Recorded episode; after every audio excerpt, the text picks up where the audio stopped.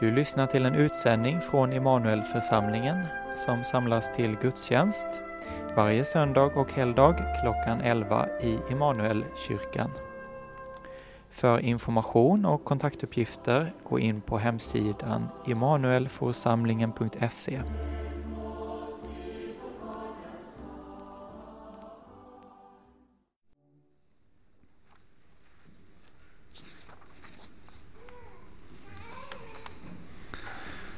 I Jesaja boks tolfte kapitel står det Jag tackar dig Herre, du var vred på mig, men din vrede har upphört och du tröstar mig. Se, Gud är min frälsning, jag är trygg och inte rädd. För Herren är min styrka och min lovsång. Han har blivit min frälsning.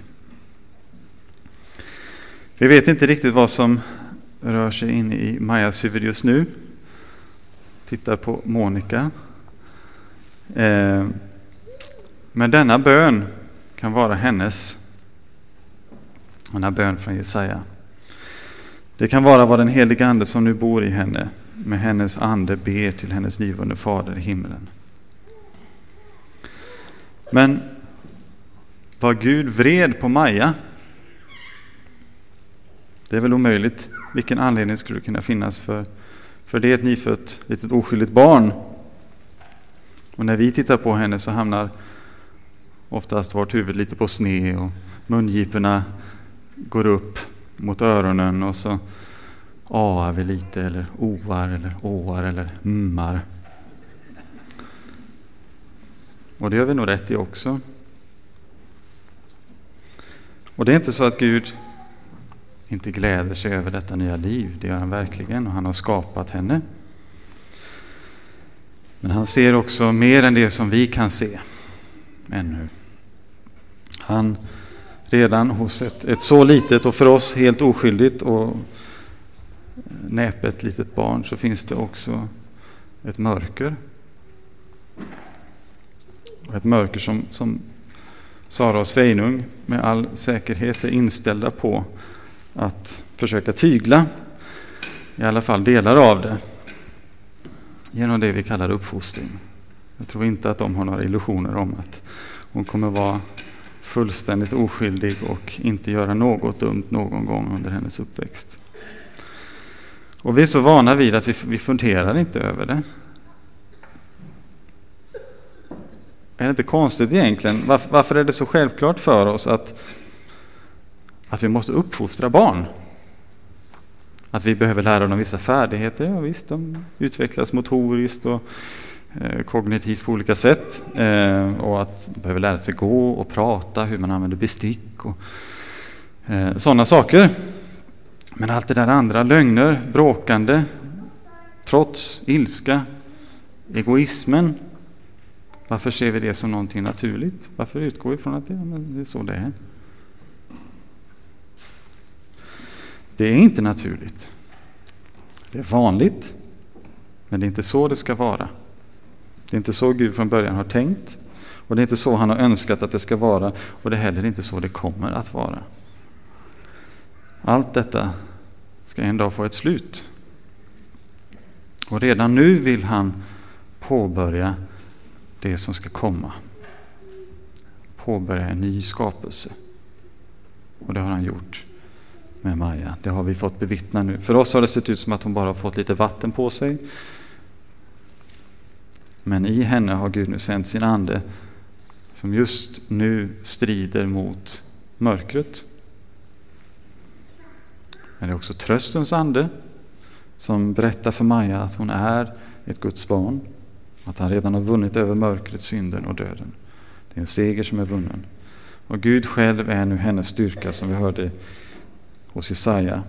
Jesus är hennes bror och återlösare. Han har köpt henne fri ifrån syndens, djävulens och världens våld. Hon måste inte längre tillhöra honom eller lyda syndens begär. Utan istället får hon varje dag fly till Kristus under livets alla omständigheter. Allt som hon kommer att möta.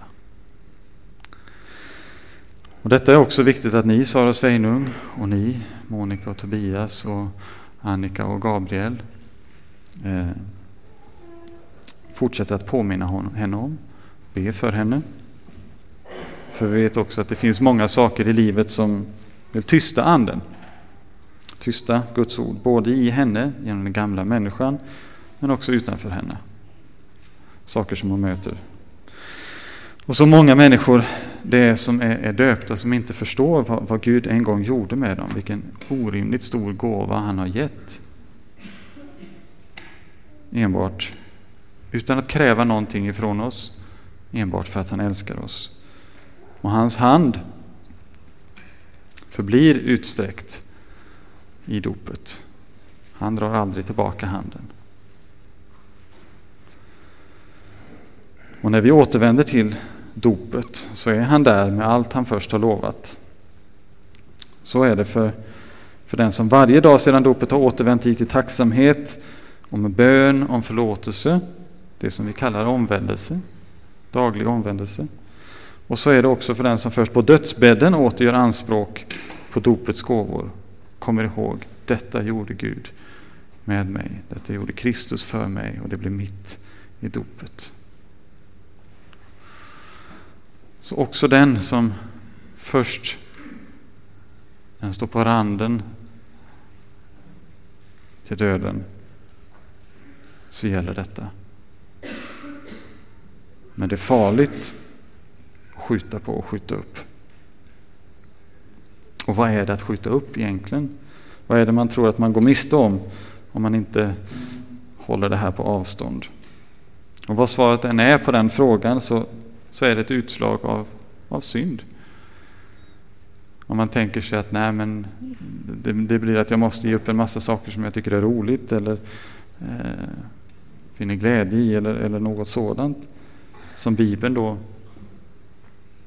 skulle ha något negativt att säga om. Eller så handlar det om osäkerhet, att man vill hålla olika dörrar öppna, inte bli så exklusiv i sin andlighet. Ifall man nu skulle gå miste om någonting annat. Men det enda som vi verkligen behöver vara rädda för det är att förlora Jesus. Att inte kunna säga Du var vred på mig, men din vrede har upphört och du tröstar mig. Se, Gud är min frälsning, jag är trygg och inte rädd, för Herren är min styrka och min lovsång. Han blev min frälsning. För vilar inte Guds vrede över Jesus på korset, så vilar den fortfarande över dig. Och det slutar inte väl. Och det vill inte du och det vill inte Gud. Och nu som alltid är Guds hand utsträckt för att förlåta och omfamna för första, för andra eller tiotusende gången.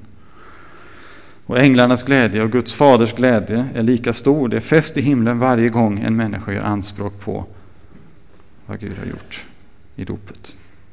På Guds rikedomar. Han längtar efter att ännu en gång få slösa sin förlåtelse och sin kärlek på oss. Så låt oss därför be och bekänna.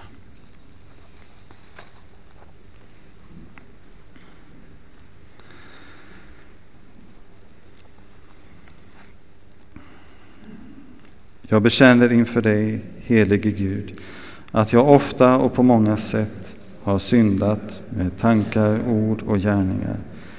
Tänk på mig i barmhärtighet och förlåt mig för Jesu Kristi skull vad jag har brutit. Herre, hör nu varje hjärtas tysta bekännelse.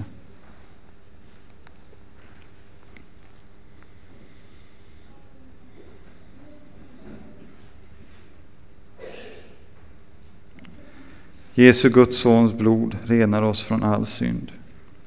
Detta litar jag på och vill ta emot förlåtelsen för Jesu Kristi skull. Amen. Till dig som ber om dina synders förlåtelse säger jag på Jesu Kristi uppdrag. Dina synder är dig förlåtna. I Faderns och Sonens och den helige Andes namn. Käre Fader i himmelen, vi tackar dig för syndernas förlåtelse genom Jesus Kristus, vår Herre. Amen. Herre vår Gud, du som genom Johannes döparen beredde vägen för din son, upplys våra sinnen med ditt evangelium så att vi alltid ser dina vägar. Genom din son Jesus Kristus, vår Herre. Amen. Hör Herrens ord ifrån Jeremia boks 33 kapitel. Se dagar ska komma, säger Herren, då jag ska uppfylla det löfte som jag har talat om Israels hus och Judahus. I de dagarna och på den tiden ska jag låta en rättfärdig telning växa upp åt David. Han ska skaffa rätt och rättfärdighet på jorden. I de dagarna ska Juda bli frälst och Jerusalem bo i trygghet. Man ska kalla det så, Herren vår rättfärdighet. Hör också Herrens ord ifrån Galaterbrevets tredje kapitel. Strider då lagen mot Guds löften? Nej, inte alls. Om vi hade fått en lag som kunde ge liv, då hade verkligen rättfärdigheten kommit av lagen. Men nu har skriften inneslutit allt under synd för att det som var utlovat skulle ges genom tron på Jesus Kristus åt dem som tror. Innan tron kom hölls vi i fängsligt förvar och var bevakade av lagen tills tron skulle uppenbaras. Och så blev lagen vår övervakare fram till Kristus för att vi ska förklaras rättfärdiga av tro. Men sedan tron har kommit står vi inte längre under någon övervakare. Så lyder Herrens ord. Gud, vi tackar dig. Upplyft era hjärtan till Gud och hör dagens heliga evangelium, så skriver evangelisten Lukas i sitt tredje kapitel. Under kejsar Tiberius femtonde regeringsår, när Pontius Pilatus var landshövding över Judeen, Herodes landsförst över Galileen, hans bror Filippus över Itureen och Traktonitislandet och Lysanias över Abilene, och när Hannas och Kaifas var överste präster, då kom Guds ord till Sakarias son Johannes i öknen. Och han gick omkring i hela trakten vid Jordan och förkunnade omvändelsens dop till syndernas förlåtelse. Så som det står skrivet i boken med profeten Jesajas ord. En röst ropar i öknen, bana väg för Herren, gör stigarna raka för honom. Alla dalar ska fyllas och alla berg och höjder sänkas. Krokiga stigar ska rätas och ojämna vägar jämnas. Och alla människor ska se Guds frälsning. Han sade nu till folkskarorna som kom ut för att döpas av honom. Ni huggormsyngel, vem har intalat er att försöka fly undan den kommande vredesdomen? Bär då sådan frukt som hör till omvändelsen och tänk inte, vi har Abraham till fader. Jag säger er att Gud kan uppväcka barn åt Abraham av dessa stenar. Redan är yxan satt till roten på träden. Så blir varje träd som inte bär god frukt nedhugget och kastat i elden. Folket frågade honom, vad ska vi då göra? Han svarade dem, den som har två livkläder ska dela med sig åt den som ingen har, och den som har mat ska göra på samma sätt. Det kom också publikaner för att bli döpta, och de frågade honom, Mästare, vad ska vi göra? Han svarade dem, kräv inte mer än vad som är fastställt. Även soldater frågade honom, och vi, vad ska vi göra? Han svarade dem, Våldför er inte på någon och pressa inte ut pengar från någon, utan nöj er med er lön. Folket gick där och väntade, och alla undrade i sina hjärtan om inte Johannes kunde vara Messias. Nu kom turen äntligen till Sakarias att få tjänstgöra i templet. Det dagliga rökesoffret skulle offras och nu var det hans tur att gå in. Han var nog inte förberedd på att detta skulle vara en så stor dag. Han hade säkerligen sett fram emot detta och längtat efter denna dagen. Han var gammal, han hade väntat länge. Men han var inte inställd på att detta skulle bli en dag som kom att förändra världshistorien. Där inne i templet så uppenbarade sig Guds ängel Gabriel och berättade att du ska få en son, Sakarias. Och han ska gå före Herren och bana väg för honom. Och ängeln sa, många av Israels barn ska han omvända till Herren, deras Gud. Han ska gå före honom i Elias ande och kraft för att vända fädernas hjärtan till barnen och ge dem trotsiga ett rättfärdigt sinne och skaffa åt Herren ett folk som är berett. Wow, vilket uppdrag! Gå före Herren. Detta som han har väntat på så länge. Det har varit tyst i 400 år, ingen har hört någonting från Gud. Och nu öppnade Gud munnen igen och utväljer en profet efter så lång tid. Och det är just nu som Gud ska träda in i världen. Johannes kom som ett vittne för att vittna om ljuset för att alla skulle komma till tro genom honom, hörde vi Walter läsa i början av gudstjänsten. För att alla skulle komma till tro. Det var Guds vilja. Men vänta, var, var folket oomvänt? Var de trotsiga, orättfärdiga, och oförberedda för att möta Herren? Det var något de inte hade väntat sig att höra. Det var en sanning de inte ville höra. Men det var den sanning som Johannes hade kommit för att förmedla till alla. Men vi vet att inte alla tog emot det då och inte heller idag. Det är för alla, men inte alla vill ta emot det. Och detta alla får vi ha som ett, ett, ett temaord i predikans rubriker. Första är alla kom till Johannes, men inte alla tog emot men inte alla gav honom rätt.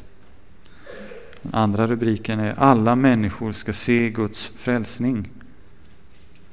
Sen den tredje rubriken Domen kommer att gå över alla människor men inte drabba alla. Först, alla kom till Johannes men inte alla gav honom rätt. När vi läser evangelierna och särskilt Matteus och Markus eh, så förstår vi att Johannes döparen var en person som fick mycket uppmärksamhet och även mycket beundran. Och historiska källor är det samma sak. Det finns nästan ingenting om Jesus i utombibliska källor. Där först, det finns lite grann. Men Johannes döparen verkar ha varit en gigant. Mycket uppmärksamhet och förmodligen även mycket beundran och respekt. Det står att alla i Jerusalem och i Judeen och området kring Jordan kom ut till honom. Utan att tala om övriga möjliga likheter eller skillnader, eller som några biskopar i Svenska kyrkan har gjort, eh, och kalla henne för profet, så kan nog ändå Greta Thunberg ge oss en viss bild av Johannes dragningskraft. För liksom Greta så var det ett obekvämt budskap han kom med, men ändå något som många drogs till, också makthavare, till och med Herodes.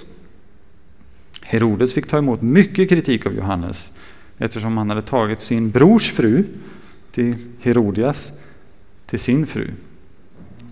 Men ändå var han fascinerad av honom. Det står i Markus evangeliet. Herodias hatade Johannes och ville döda honom, men hon kunde inte eftersom Herodes hade respekt för Johannes. Han visste att Johannes var en rättfärdig och helig man och skyddade honom.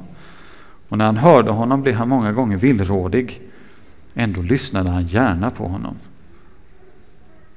Det är ganska fascinerande.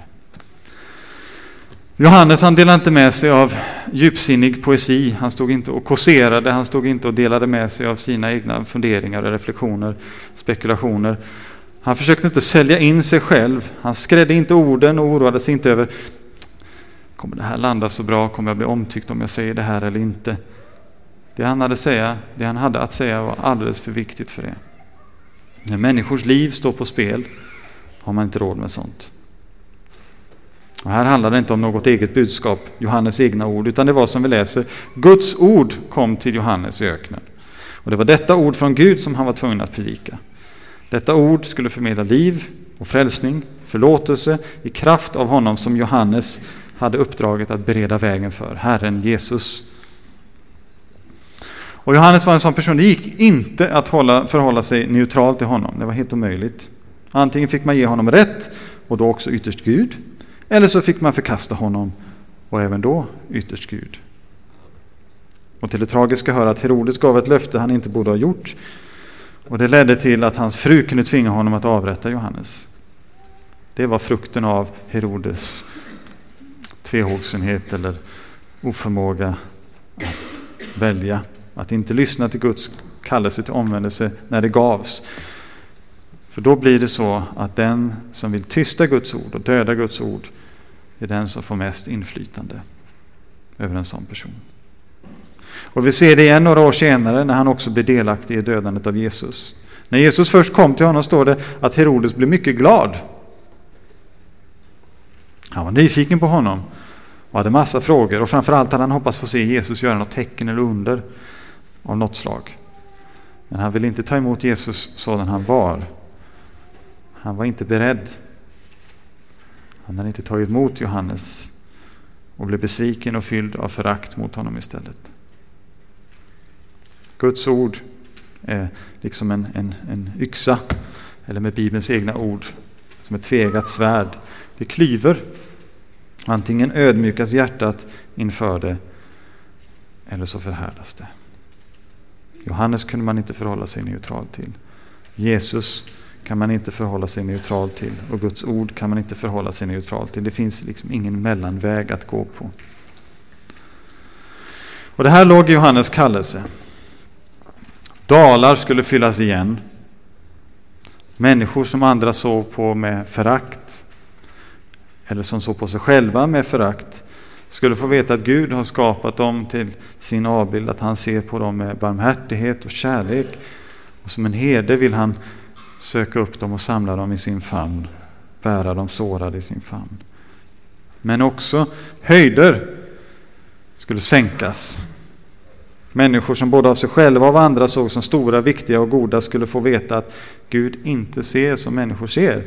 Allt det där som människor imponeras av, det imponeras inte Gud av. Han ser till hjärtat. Och för den som tror att, att människan innerst inne i hjärtat är god, det som vi talade om i beredelseordet och doptalet, där blir det väldigt svårt att ödmjuka sig när Gud vill avslöja vad som rör sig där. Bedrägligare än allt annat i hjärtat, det är obotligt sjukt. Vem kan förstå det, står det i Jeremia. Och de hårdaste orden riktar därför Johannes inte mot tullindrivare och andra som, som sågs ner på och betraktades som, som syndare. De hårdaste orden riktar han till de som var den tidens religiösa elit. De stolta, de högmodiga, de förträffliga, de ostraffliga. Och de förstod inte att just detta var den sjukdom som Gud ville befria dem ifrån. Hela dem ifrån. Att Gud ville sänka deras höjder som de förmodligen hade spenderat mycket tid och kraft åt att bygga upp. Att nu Gud ville komma och platta till det där. Det såg de som ett hot. De såg sig som viktigare än många andra, bättre än många andra, mer värdefulla för Gud än många andra. För de var ju Abrahams barn, löftets fader. Så när Gud kallade dem till omvändelse ville de inte lyssna. De var som höjder och Gud ville ödmjuka dem, sänka dem till jämn mark så att Jesus fick dra fram också i deras hjärtan. Men de ville inte. Och Jesus sa senare, och allt folket som lyssnade, även tullindrivarna, gav Gud rätt och döptes med Johannes dop. Men fariséerna och de skriftlärda förkastade Guds plan för dem och lät sig inte döpas av honom. Och detta att ge Gud rätt hör samman med, med ordet eh, bekännelse eller att syn, bekänna på grekiska. Att säga samma sak, eh, homologeo blir det ordagrant översatt. Så ja Gud, det du säger det stämmer, det är sant. Det handlar om att säga samma sak som Gud gör, ge honom rätt när han går till rätta med oss, när han kallar oss till omvändelse. Och det är som någon har sagt att läkarens kniv gör ont, men gott. Det är inte för att skada, förödmjuka, trycka ner någon för sakens skull som Guds ord ibland verkar hårt och dömande, vilket det också är.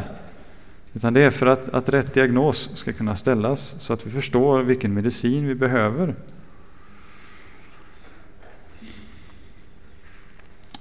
Johannes döparen hade en kallelse att få människorna att se sig själva på ett rätt sätt, se sig själva i ljuset av Guds lag och förstå att det här, det här funkar inte.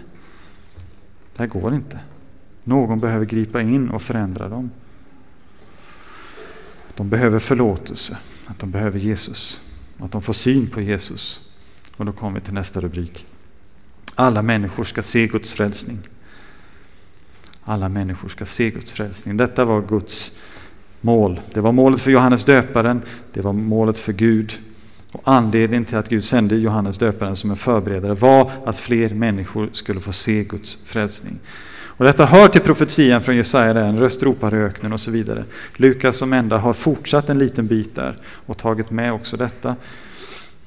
När vi läser i den grekiska översättningen av Gamla Testamentet så står det först om, om Guds härlighet som ska uppenbaras och sen står det som en parallell att allt kött, det vill säga alla människor, ska se Guds frälsning.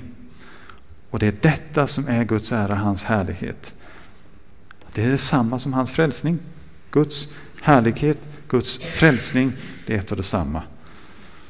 Att han är den Gud som räddar. Guds härlighet är inte bara liksom att oh, han är så stor och han är så mäktig och så långt bort och, och så mycket större och, och mäktigare än vi små obetydliga människor är. Det är inte det som är Guds härlighet på det sättet. Tvärtom är det så att eftersom vi är så värdefulla för honom avslöjas Guds härlighet. Och denna härlighet är Jesus. Det är vad hans namn betyder. Herren frälser, Herren räddar. Som ängeln sa till, till Josef. Du ska ge honom namnet Jesus, för han ska frälsa sitt folk från deras synder.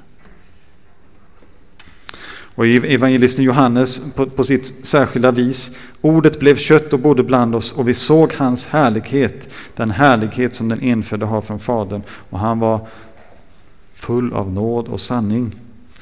Och Johannes vittnade om honom och ropade, det var om honom jag sa det.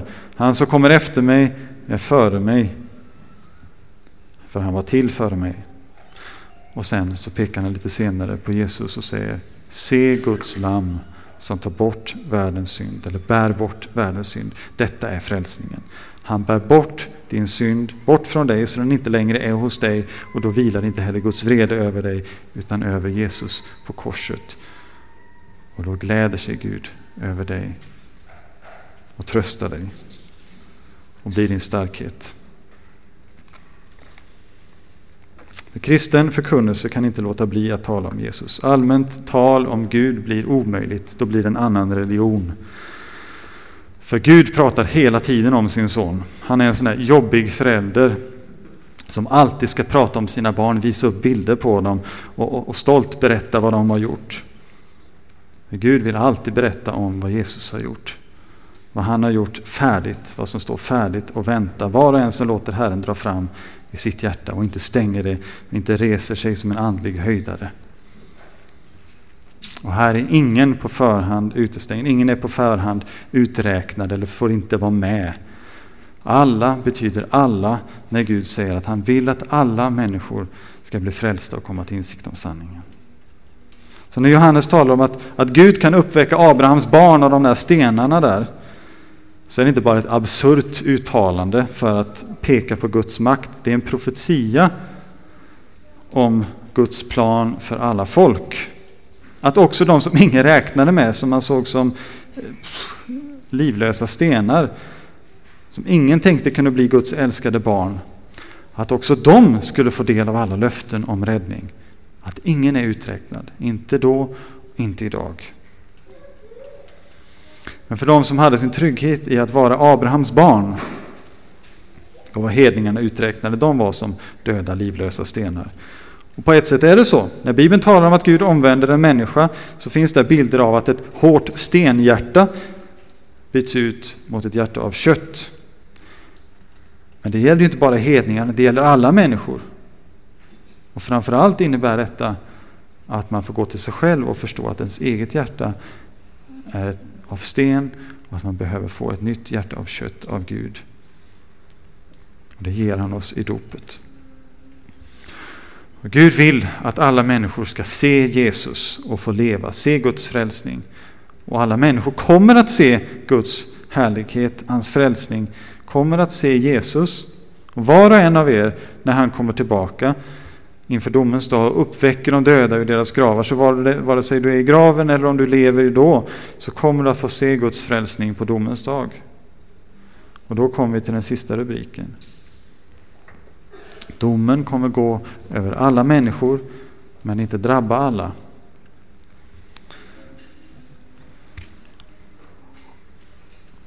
När Mose förkunnade för farao den sista plågan som Gud skulle sända så inget skonat. Allt förstfött i landet ska dö av både boskap och människor. Här gjordes ingen skillnad på egyptier och det judiska folket eller israeliterna. Men här gav Gud samtidigt ett löfte. Den som istället lät ett lamm dö och strök blodet från lammet på dörrposterna till det hus man befann sig i skulle inte drabbas. De som, Eh, det som räddade dem var att de lät Guds löfte knutet till Lammets blod bli ett skydd för dem inför domen. Hade de låtit bli och tänkt att Nej, men Gud ska nog skona oss ändå för vi, vi är ju inte egyptier. Då hade de drabbats. För då hade de struntat i vad Guds löfte var knutet till. Inte någon namntillhörighet utan att de litade på Guds löften, tog till sig Guds ord och ödmjukades inför det. Och när de kommer ut då till Johannes i öknen så ryter han åt dem. Huggormsyngel! Vem har visat att ni kan fly den, den kommande vredesdomen? Bär då sådan frukt som hör till omvändelsen. Jag säger att börja inte säga inom er, vi har Abraham till far. De agerade som att de inte behövde lyssna till Herrens ord. De var säkra på att ja, vi delar genetiskt material med Abraham, så vi behöver inte någon lamm, lammets blod här på våra dörrposter. Och när vi läser Jesu diskussion sen med de judiska ledarna i Johannesevangeliet så gör de just precis det här, det är precis tvärtom mot vad Johannes säger. För de var inte beredda att möta Jesus. Det är just detta att de är Abrahams barn som de åberopar. Det är att de har Abraham till far som de har sin tröst i, som de förlitar sig på. Men Jesus säger då samma sak som Johannes sade. Ni har djävulen till far. För just det Eh, eh, är vad huggormsyngel innebär. De var ormens avkomma, ormen i trädgården som förledde Eva och Adam, lögnens fader. De hade ormens gift i sig, de var ormbitna. Och precis som med kopparormen i öknen, som de ormbitna då behövde se upp till för att leva, så behövde även de judiska ledarna, precis som alla andra, se på Jesus för att få leva. Men de ville inte. Och I Lukas 16 kan vi läsa om den rike mannen. Han hade Abraham till far. Och Abraham kallade honom också son. Men vad hjälpte det? Han plågades ändå långt borta ifrån Abrahams barm där istället Lazarus befann sig. Så vad innebär det då att vara Abrahams barn? Jo, det är det Jesus svarar på. Om ni vore Abrahams barn skulle ni också göra Abrahams gärningar. Deras gärningar vittnar om någonting annat. På samma sätt som hennes bror Jakob talade om Abrahams gärningar som vittnesbörd om den tro och förtröstan på Gud som han ägde. Det var detta som räknades honom till rättfärdighet, hans tro som sedan bar omvändelsens frukt. Det kan verka som att Johannes lyfter fram gärningarna, men när det, när det är så uppenbart när det, när det så uppenbart är så att gärningarna saknas så behöver detta påpekas. Så att de också inser att hade vi haft Abrahams tro då hade det inte sett ut så här hos oss. Då skulle vi burit trons frukt. Och det är här nyansen finns. Han talar inte om gärningar utan om frukt. Hela hans resonemang förutsätter att det finns något som producerar gärningarna. Och det är omvändelse och tro. Söker man omvändelsedopet till syndernas förlåtelse så blir det orimligt att sedan när man har stigit upp ur vattnet fortsätter precis som innan. Men, och detta är ett anmärkningsvärt men, det innebär inte heller att man skulle förändras radikalt. Det var hjärtat som skulle förändras, vända fädernas hjärtan till deras barn. De skulle gå tillbaka till sina kallelser och där leva med det nya hjärtat, det omvända hjärtat.